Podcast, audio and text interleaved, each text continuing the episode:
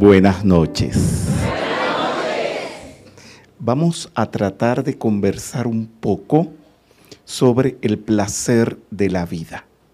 No sé si ustedes alguna vez o durante toda su vida han vivido con placer. Algunos dicen que sí.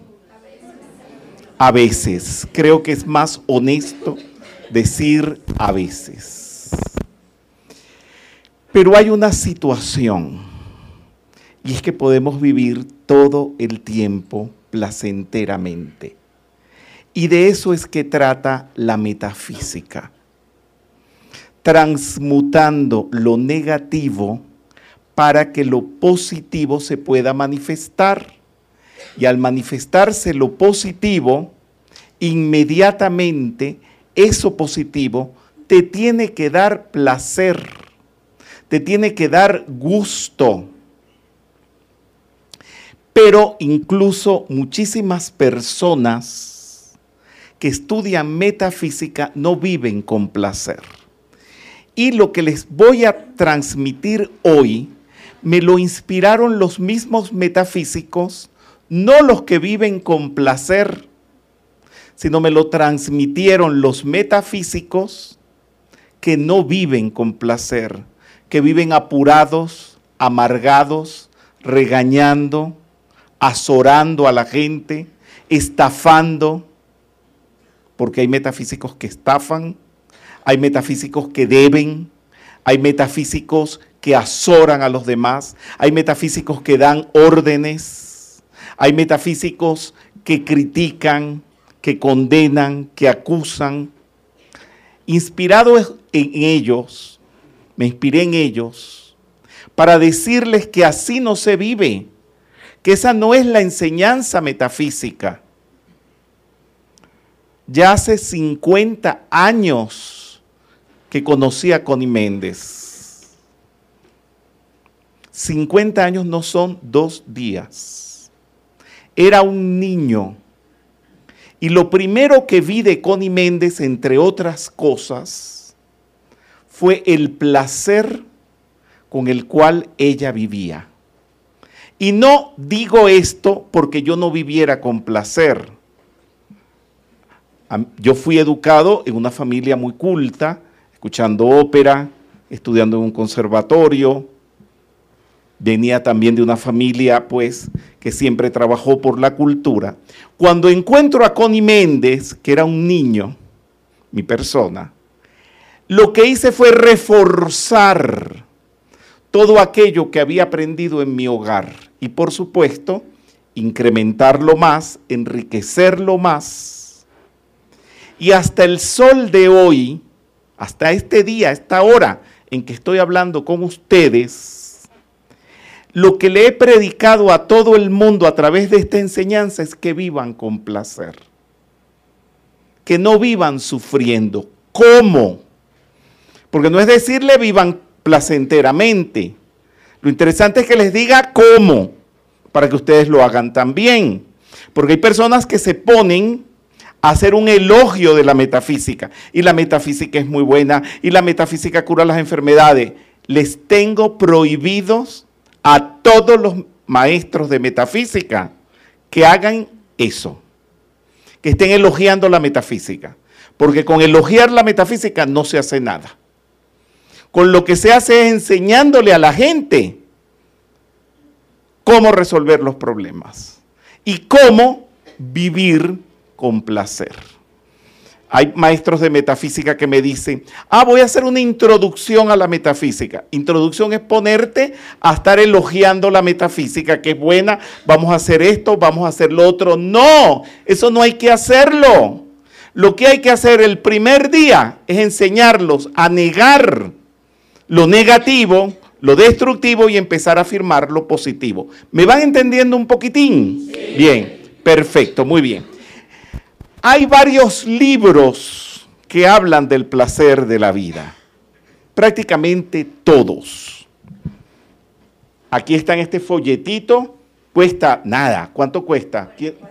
45, imagínate tú. Yo creo que me voy a comer allí en el, en el Sambor y gasto más que de 45 pesitos.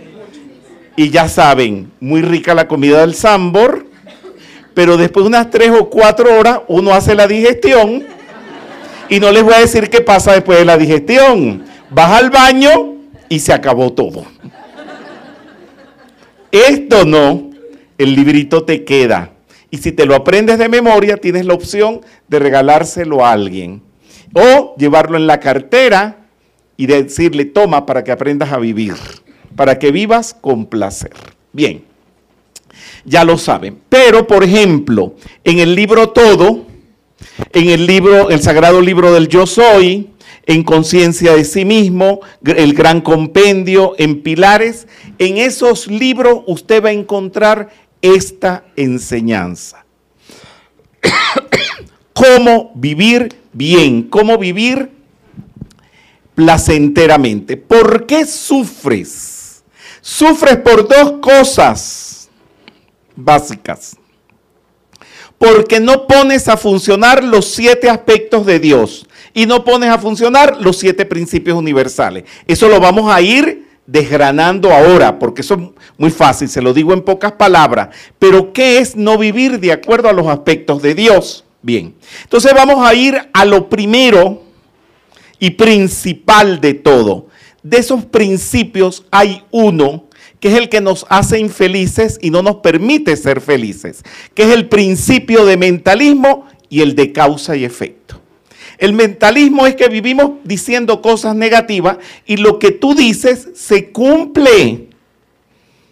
Todo lo que decretas se cumple y lo que le decretes a los demás se te devuelve. O sea que tú por allí, a veces venimos manejando, porque lo veo, y lo veo con metafísicos, y se les atraviesa un auto, un coche, y dice, este pinche desgraciado, ojalá te mueras. No, que lo hacen. Yo lo he visto. Pues, ¿qué va a pasar? Esa maldición, eso es una maldición, se te devuelve. Y el próximo funeral va a ser tuyo. Es cierto, nos reímos, sí, porque es gracioso, pero es cierto. Entonces, ¿qué vas a hacer?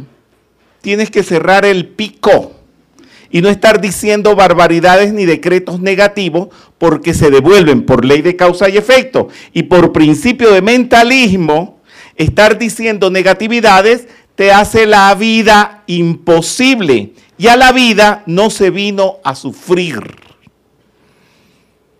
podemos vivir placenteramente incluso hasta el último momento de nuestra vida. A mí me gustaría, como tantos que han habido por allí, que el último aliento de vida, yo pueda decir lo que dijo Joseph Haydn, que a lo mejor ustedes no saben quién es, fue un gran músico austríaco y fue, eh, estamos hablando de la época de las cortes y de los reyes, y él muriendo se dijo, lo único que puedo decir es que durante toda mi vida fui feliz. Y expiró. Y así también algunos santos se han ido con la satisfacción de irse al cielo. O sea, se han muerto felices, con el placer de la vida. Y Jesucristo pobrecito que lo crucificaron, pero él se vengó. Pues a Jesucristo lo ponen todo muy buenito. ¿Verdad? Ay, Jesús tan bonito. Mi amor, no. La venganza más grande que ha habido en la tierra la hizo Jesucristo. Lo mataron crucificado y él se vengó al tercer día. Resucitó.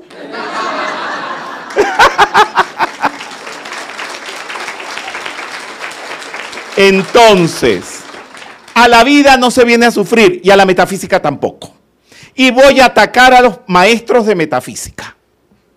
Que entonces vienen los estudiantes y entonces los hacen sufrir y dicen que los maestros ascendidos los están observando, que tengan cuidado, que no se vayan a equivocar, que van a perder el sendero, que va a venir Hercóbulus, que es un planeta por ahí que se lleva a los retrasados.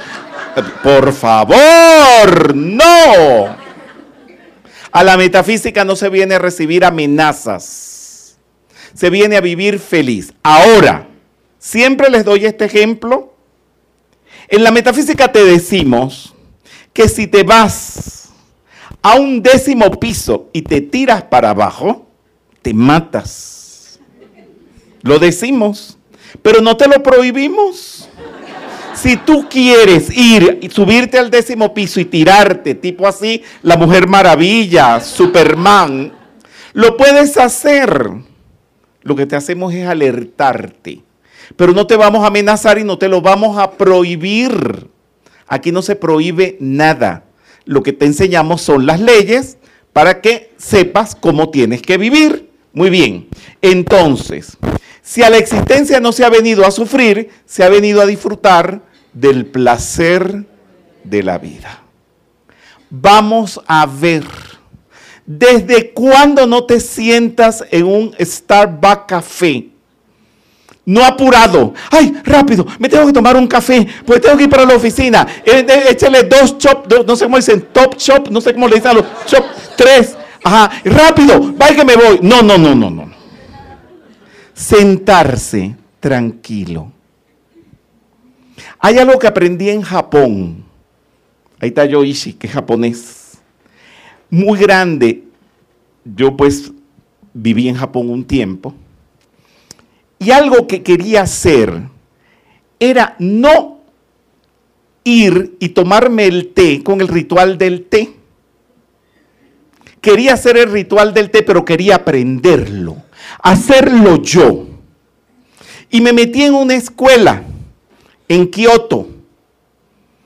¿Y de qué trata el ritual del té? Esa es la cosa más maravillosa. En disfrutar el té sorbito a sorbito. Se los traduzco. El café, pues para nosotros el café es básico.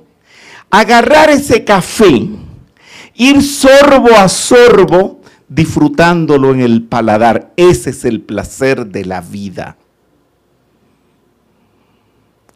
No necesitas ser rico. No necesitas tener mucho dinero. La ropa que cargo puesta hoy, no voy a hacer propaganda, la mayoría de la ropa es mexicana, esto lo compré aquí, no es cara. Pero cuando me estaba vistiendo, pues no iba a venir acá en cuero. ¡Uh! No iba a venir encuerado para acá. Bien. Me disfrutaba mi camisa. Me disfrutaba mi saquito, que me lo compré en el Liverpoolgas. Mis zapatitos. Mi corbatita de lacito mariposa, como le dicen en algunas partes, papillón, como le dicen en otras. En cada parte le tienen un nombre distinto. Y disfrutar eso, no vestirte apurado.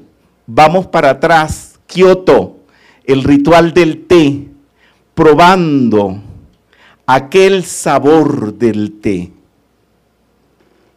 Sorbito a sorbito. ¿Me van entendiendo? Esto que les estoy diciendo no es nada raro, no es nada esotérico, no es nada que nadie entienda, pero no lo hacemos. Y tenemos que hacerlo para que la vida se te vaya transformando. Ustedes nunca han tenido lo que se le llama la sonrisa pendeja. Ay, pero no sé por qué se ríen si mi conferencia es muy seria. ¿Saben lo que es la sonrisa pendeja? Nunca han tenido la sonrisa pendeja. Entonces ustedes no han sido felices. Yo te voy a decir lo que es la sonrisa pendeja. Que uno se viste, como salí yo hoy, pues, a dar la conferencia que estoy dando ahora, y uno va por la calle, eh, se le llama sonrisa pendeja porque es así, no te estás sonriendo de nada, nadie te hizo ningún chiste, y tú vas por la calle y entras al trabajo y llegas a la iglesia. Se le dice la sonrisa pendeja porque parece un pendejo riéndote. Pero estoy hablando en serio. Señores, yo vi cuando escribo los libros, hay veces que me sorprendo yo con la sonrisa pendeja. Que me estoy riendo y es de placer, de lo lindo que estoy escribiendo. Yo no sé si será bonito o será feo, pero a mí me parece lindo y por eso me río. No es risa, la risa del chiste, es sonrisa, más que risa, es sonrisa de satisfacción. Tú nunca has entrado a una fiesta, lo digo más que todo por las mujeres, los hombres somos un poquito más cortos en eso, pero las mujeres no. Cuando tú entras a una fiesta, tienes el mejor vestido, sabes que estás elegantísima y entras así como con, con la mirada para arriba, este, derechita. Eso es un placer. Miren, no es por exagerar, pero este, este libro se hace aquí en México todo, incluso hasta las correcciones y todo esto, y tenemos aquí la autora de la portada, que es Elena Ballinas. Creo que pasamos, ¿cuántos meses pasamos peleando por la portada? Como cinco revisiones. Cinco revisiones. ¿Por qué? Porque quería que la portada reflejara lo que les estoy hablando. Elegancia, tiene elegancia, placer, dignidad, gusto, para que ustedes cuando lo vieran dijeran, hay un hombre y hay una mujer. No sé si son gays o no, pero bueno, son hombre y mujer. Yo quiero ser así. Yo quiero tener este porte. Yo quiero tener esta elegancia. Y ahí nos pusimos a pelear, Elena Ballina y yo. Y era medianoche porque estaba en Europa, estaba dando conferencias en Europa. Y aquí están de, los más felices aquí a mediodía. Y yo estaba ya media de madrugada peleando con Elena Ballina. No, Elena, yo quiero una portada que refleje gusto, clase, placer. Bien, seguimos. Entonces, el placer de la vida no es que te vas a ir a Cancún, a un hotel, vas a decirle al mesero que te traiga una piña colada y vas a estar ahí de lo más rico. Eso también es parte del placer, pero no es del que yo les quiero hablar. No es el de la fotografía. Les estoy hablando del placer permanente. El placer que es lo contrario a estar en un foco de basura. ¿Por qué? ¿Por qué lo otro el placer de estar en Cancún tomándose una piña colada en la piscina, eso pasa. Pero estoy hablando del, del, del placer trascendente que va más allá de todo, que es el placer eterno. Miren esta frase, el placer eterno de la vida es para toda tu vida. Muy bien. ¿Qué connota eso? Bienestar, buen gusto, excelencia, inteligencia, armonía, belleza, salud, opulencia, elegancia y orden. ¿Cómo lo consigues? A través de la lengua. Oye, tantas cosas tan maravillosas a través de la lengua. Es que la lengua es un órgano muy chiquitito que se jacta de muchas cosas y de otras que no voy a hablar de ellas. Yo no sé de qué se ríen. Son unos mal pensados. Pero bueno, si eso les da placer, la clase se llama El placer de la vida. Bien, seguimos. ¿Por qué depende de la lengua? Decrétalo. Pero mira qué pasa, porque esto me sucede también cuando ando con metafísicos. Como ven, Dicen que yo soy metafísico y miren cómo les cuereo a los metafísicos y los ataco.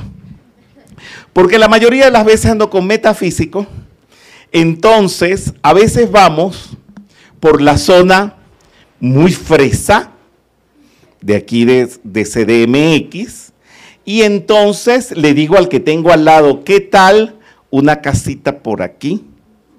Y se ríen entonces me les volteo y les digo, por eso ustedes viven arruinados.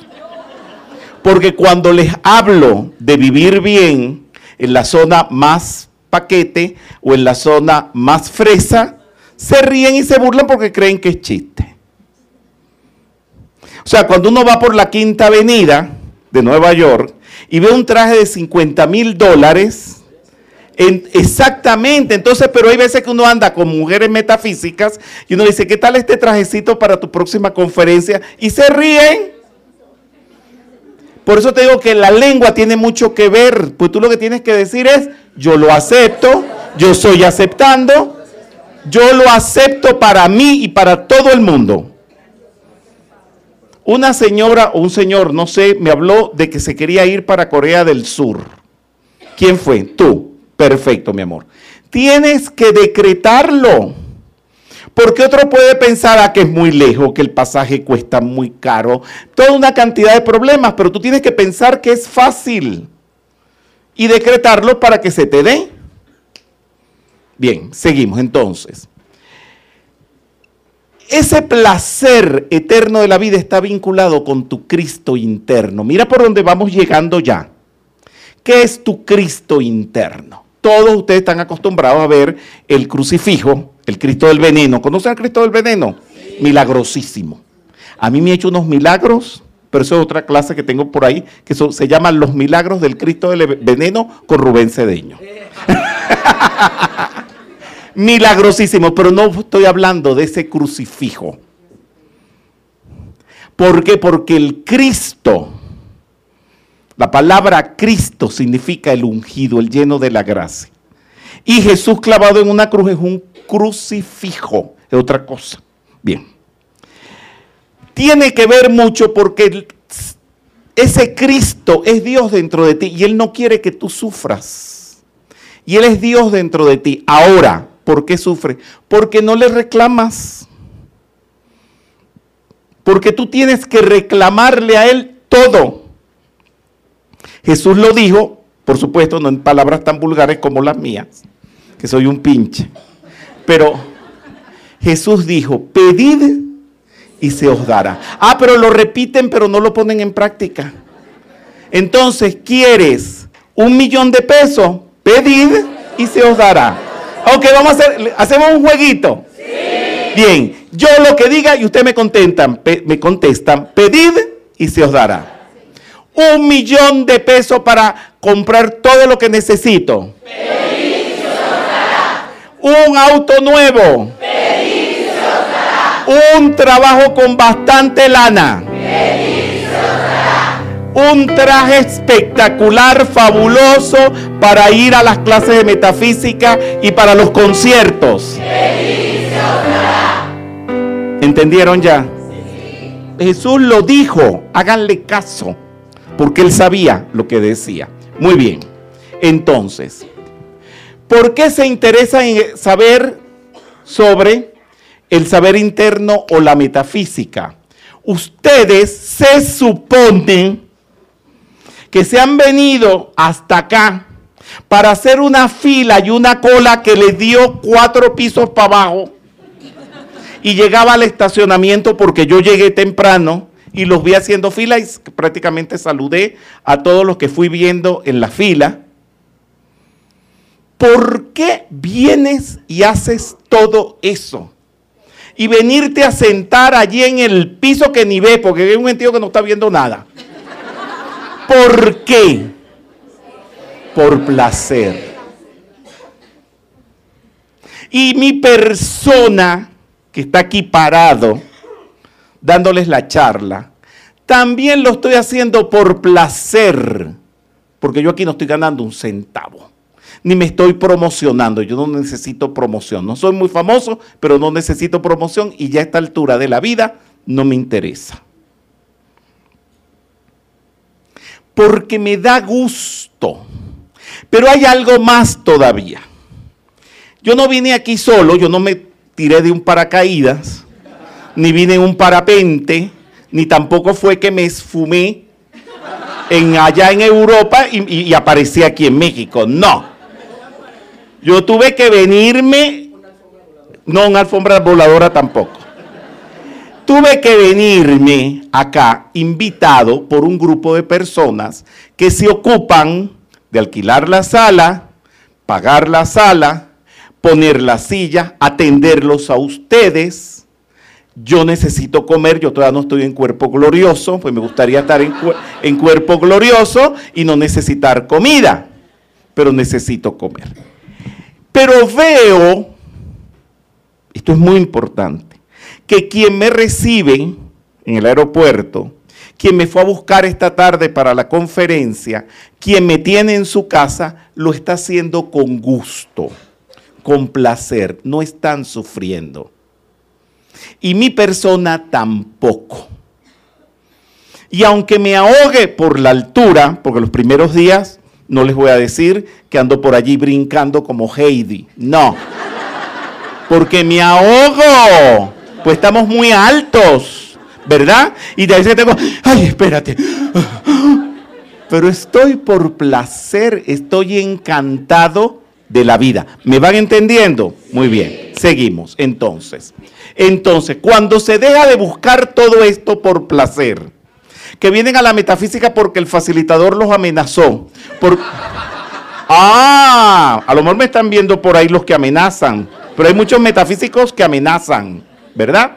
Entonces, no, eso es un despropósito, eso es tóxico. Todo aquí tiene que ser hecho por placer, hasta poner una silla para que las personas se sienten. Entonces, aquí se tiene que venir por placer. Y si no, búscate otra cosa que hacer, por favor. Entonces, tampoco puedes venir obligado. Ah, porque mi esposa es metafísica y yo voy a ir para complacerla, porque no me quiero divorciar de ella. No, tú no puedes venir por eso para acá. Tú tienes que venir acá porque esto te da gusto, ¿verdad?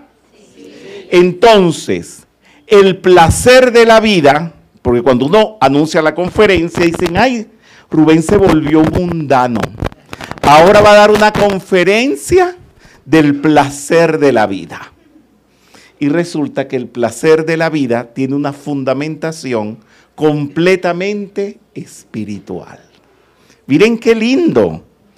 Porque a nosotros nos metieron en la cabeza que ser espiritual era sufrir. Entonces por ahí viene un amigo que debe, que lo está persiguiendo la policía, y entonces no falta quien aparezca y le diga, es una prueba que te está mandando el Señor. Eso es para que te purifiques de todos tus pecados.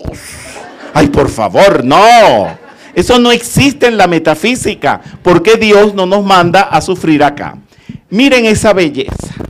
Ese es tu Cristo interno, ese es Dios dentro de ti.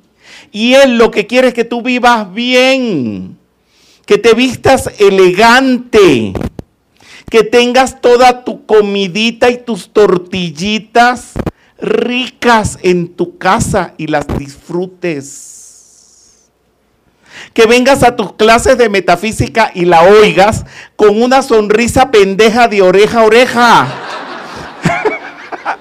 Seguimos. Entonces, eso tiene un nombre, se llama Ananda. Ananda es una palabra en sánscrito que connota muchas cosas. Placer, bienaventuranza, felicidad, bienestar, y por eso la uso porque reúne muchas palabras en una sola. Y uno de los tres aspectos primordiales de Dios es Ananda. ¿Qué es Ananda? Ser geniales, andar entusiasmados, bien vestidos, derrochar belleza y elegancia, vivir saludable, ser prósperos y espirituales y proceder diplomáticamente. Estoy hablando con ustedes son ustedes los que tienen que vivir así. Porque ven eso y dicen, ay, qué bonito. Y entonces dicen, el qué bonito, eso es allá. Creen que la metafísica es como un lugar idílico, poético, que está allá y tú estás aquí, en la América surfrida. No lo acepto. Ah, pero hay quien lo piensa. Bien, muy bien. Es contigo. Tú eres el que tienes que ser inteligente, tú eres el que tienes que andar bien vestido, tú eres el que tienes que andar elegante, tienes que andar con buen gusto. Cómprate un espejo grande y te lo pones en la, allí donde te vistes. Y te miras en el espejo a ver si estás ridículo, a ver si estás feo y cámbiate la ropa. Y si no tienes para comprar, decreta. Yo decreto tal dinero para comprarme tal cosa. ¿Me van entendiendo? Muy bien. ¿Usted quiere ser así? Ah, bueno. Déjame ver quién tiene esa cara por aquí. Déjame ver quién es así. Porque eso no es metafísica. Yo veo una persona así, me dice, te presento a este señor que es metafísico. Y digo, ¿qué, pa? ¿Qué le pasa? Señores, no. Eso no es ser metafísico. ¿Qué le vas a decir? Yo no acepto la tristeza, el sufrimiento. Yo soy feliz y me decido a gozar del placer de la vida. Otra vez. Yo no acepto la tristeza ni el sufrimiento. Yo soy feliz No hay ningún... Vamos a decir eso.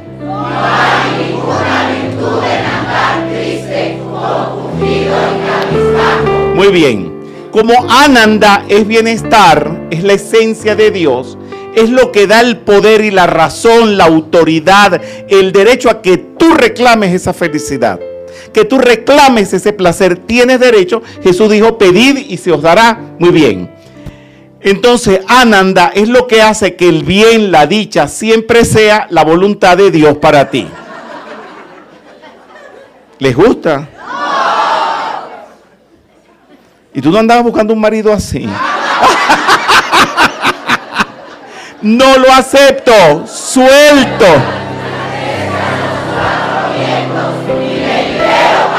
Otra vez.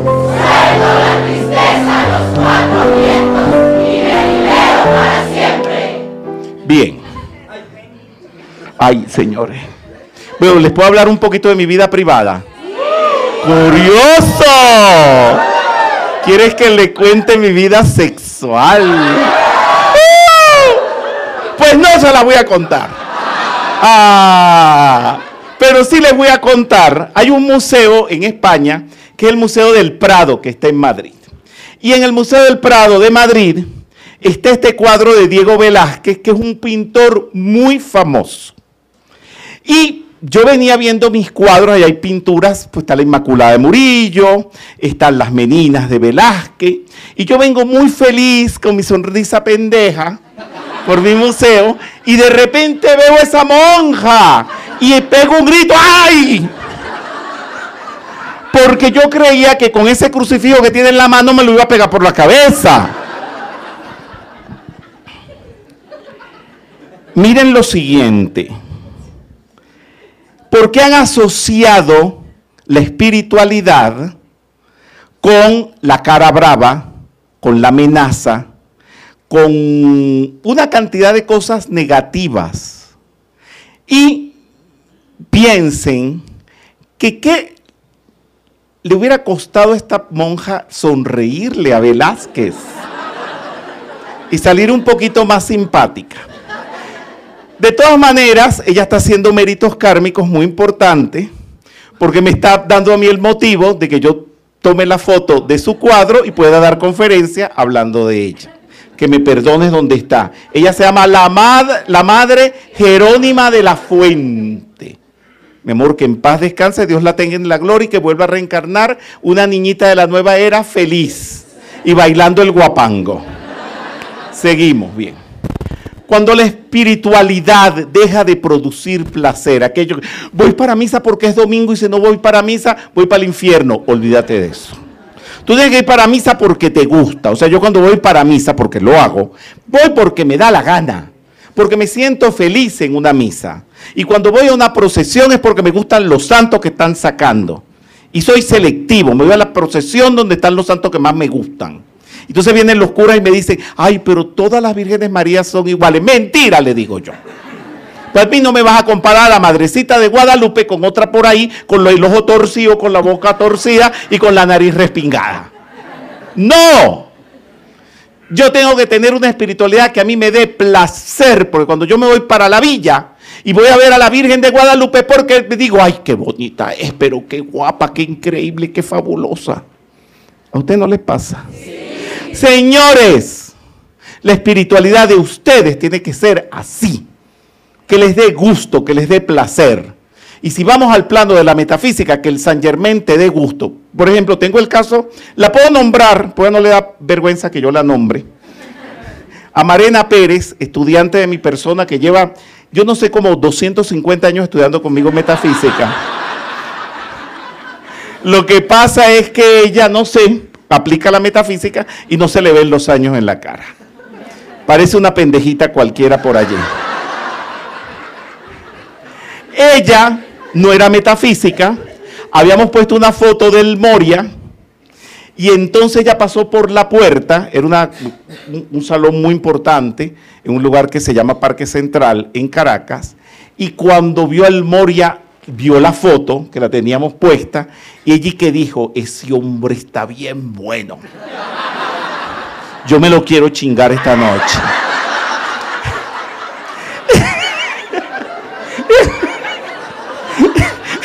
Entonces pregunto, porque, perdóneme, mis alumnos son unos pinches chingados todos también. Porque le han preguntado a un estudiante mío que estaba en la puerta, así como tenemos aquí en la puerta, y dice, ¿y ese señor va a hablar esta noche? Y le dijeron que sí. Ella que fue, hizo lo que tenía que hacer y se devolvió porque se quería chingar al Moria.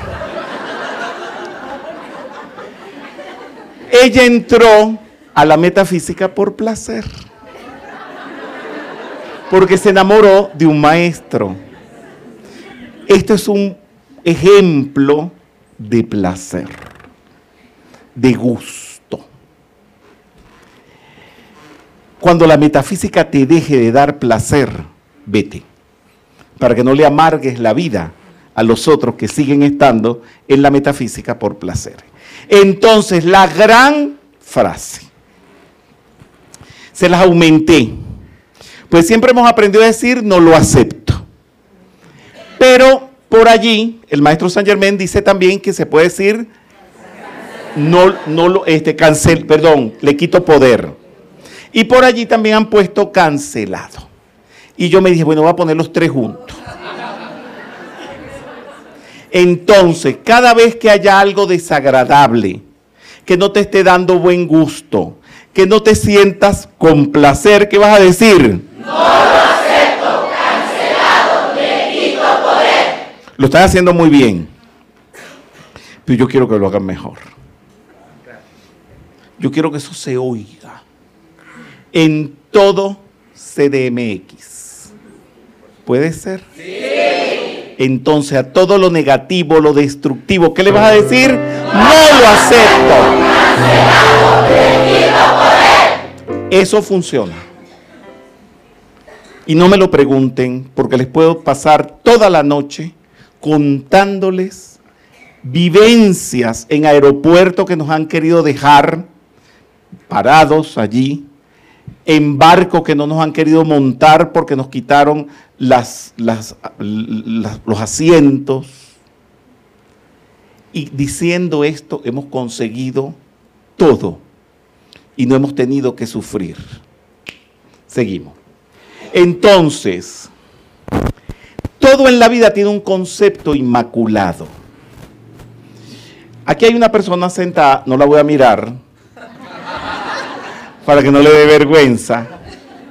Y bueno, yo no sé si tiene pancita o no tiene, pero él se había abotonado de tal manera que entonces con la pancita,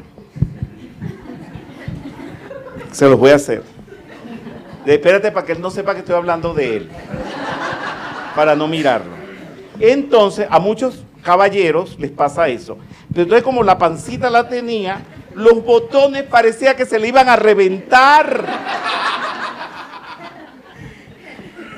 Y le digo, ese no es tu concepto inmaculado. ¿Qué es el concepto inmaculado? La perfección, la belleza, la elegancia. Y fui y le desabotoné. Y cuando desabotoné, el, el saco salió así, la barriga, la panza le salió para afuera. Pero le digo, ahora estás mejor. Tú tienes un concepto inmaculado de lo que te queda bien, de lo que te queda mejor. No salgas a la calle como un loco, como una loca. Como dice Mirta Legrand, la gran presentadora argentina, como te ven, y si te ven mal, lo repito para que todo el mundo se lo aprenda. Si te ven, como te ven, si te ven mal, ¿verdad? Y dice también, y si te ven, y si te ven bien, te contratan. Es verdad, bien. Entonces tú tienes un concepto inmaculado y tú tienes siempre que decretar que ese concepto inmaculado aparezca. Este papa es un papa pues muy famoso, es uno de los Borgia. Ustedes han oído hablar de los Borgia, incluso hay una serie en Netflix. Robaban, estafaban, hacían una cantidad de cosas. Y ese papa lo hizo y tenía hijos y lo, eran como mafiosos y todo esto. Ese no es el concepto inmaculado de ser papa. Ese no es el concepto inmaculado de la religión. Y si ustedes se ponen a hablar mal de la religión católica por estos papas, lo están haciendo muy mal. ¿Por qué? Porque ese no es el concepto inmaculado, porque eso tiene un concepto inmaculado, que es la perfección. Muy bien, entonces. La metafísica también le puede pasar lo mismo que ha pasado en la religión católica, que algunos la han desvirtuado, como de todos los metafísicos que se portan mal que he hablado esta noche. Pues yo todo lo digo públicamente, pero no tengo vergüenza. Entonces, eso no es el concepto inmaculado. La metafísica tiene un concepto inmaculado que es la belleza, la perfección, la elegancia. Y si eso no se está manifestando, le vas a decir, no lo acepto, le quito poder. Muy bien. Y de eso se trata. Bien, las situaciones, por muy imposibles de resolver que parezcan, se solucionan aplicando los objetivos de la metafísica. En el libro Pilares ahí están los objetivos de la metafísica. Y cuando la persona le empieza a ir mal es porque no está cumpliendo con los objetivos de la metafísica. Vamos a ver cuáles son los objetivos de la metafísica. ¿Cuál es el primero? Ser positivos. Siempre, no me hablen de cosas negativas. Después, interno. El Cristo interno, ¿qué es lo que desea para ti? Belleza, perfección, etcétera. Desarrollar los siete rayos, que es los siete aspectos de Dios. Vivir en actitud de perdón, que es usando la llama violeta. Practicar los siete principios, hoy aprendieron dos, mentalismo y de causa y efecto conocer la jerarquía espiritual y facilitarle la enseñanza a otro, que es un asunto que da mucho placer. ¿Y los pilares de la metafísica cuáles son? El principio del mentalismo, el interno, los siete rayos el rayo O sea, los pilares de la metafísica están sacados de los objetivos de la metafísica. Y ahí nosotros estamos, dale que te pego, dale que te pego, dale que te pego, hasta que la gente se convierta en positiva.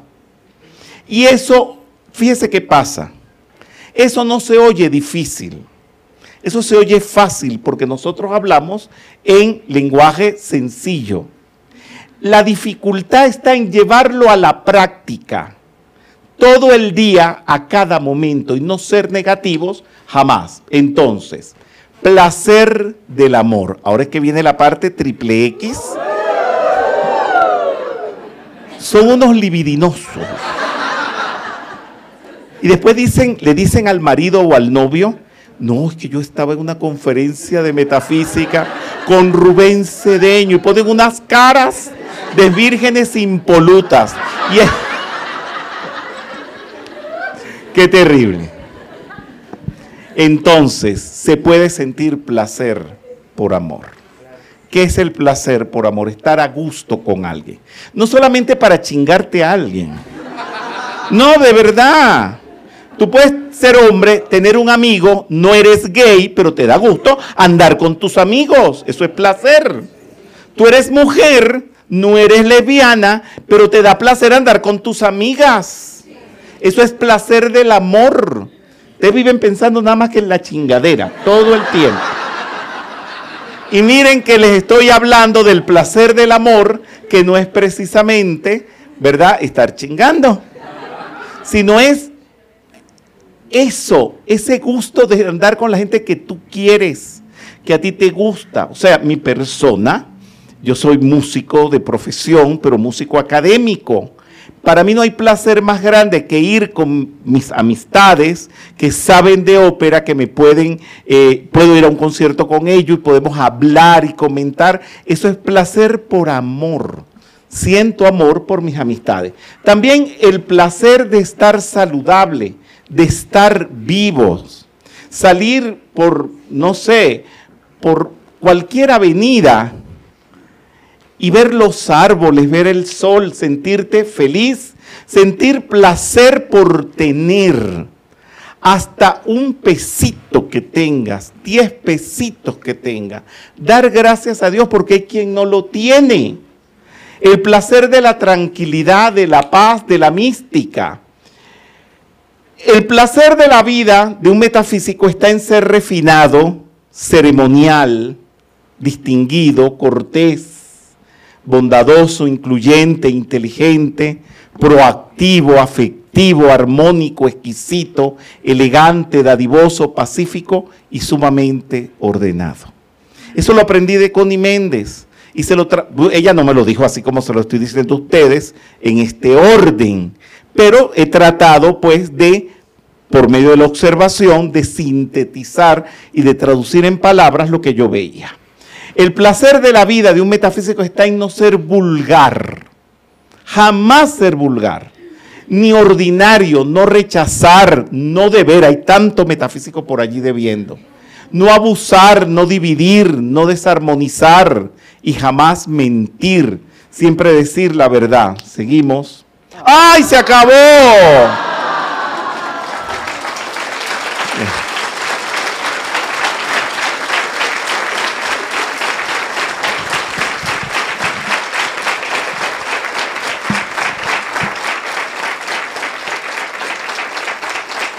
Gracias, gracias. Eh, me gustaría abrir preguntas. Lo que pasa es que aquí Abraham no está mucho en el placer de la vida. Me tiene una cara ahí un poco brava. Porque tiene, tenemos más cosas.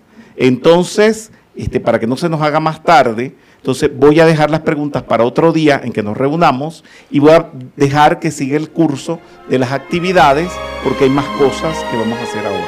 ¿Verdad? Así que te dejo la palabra.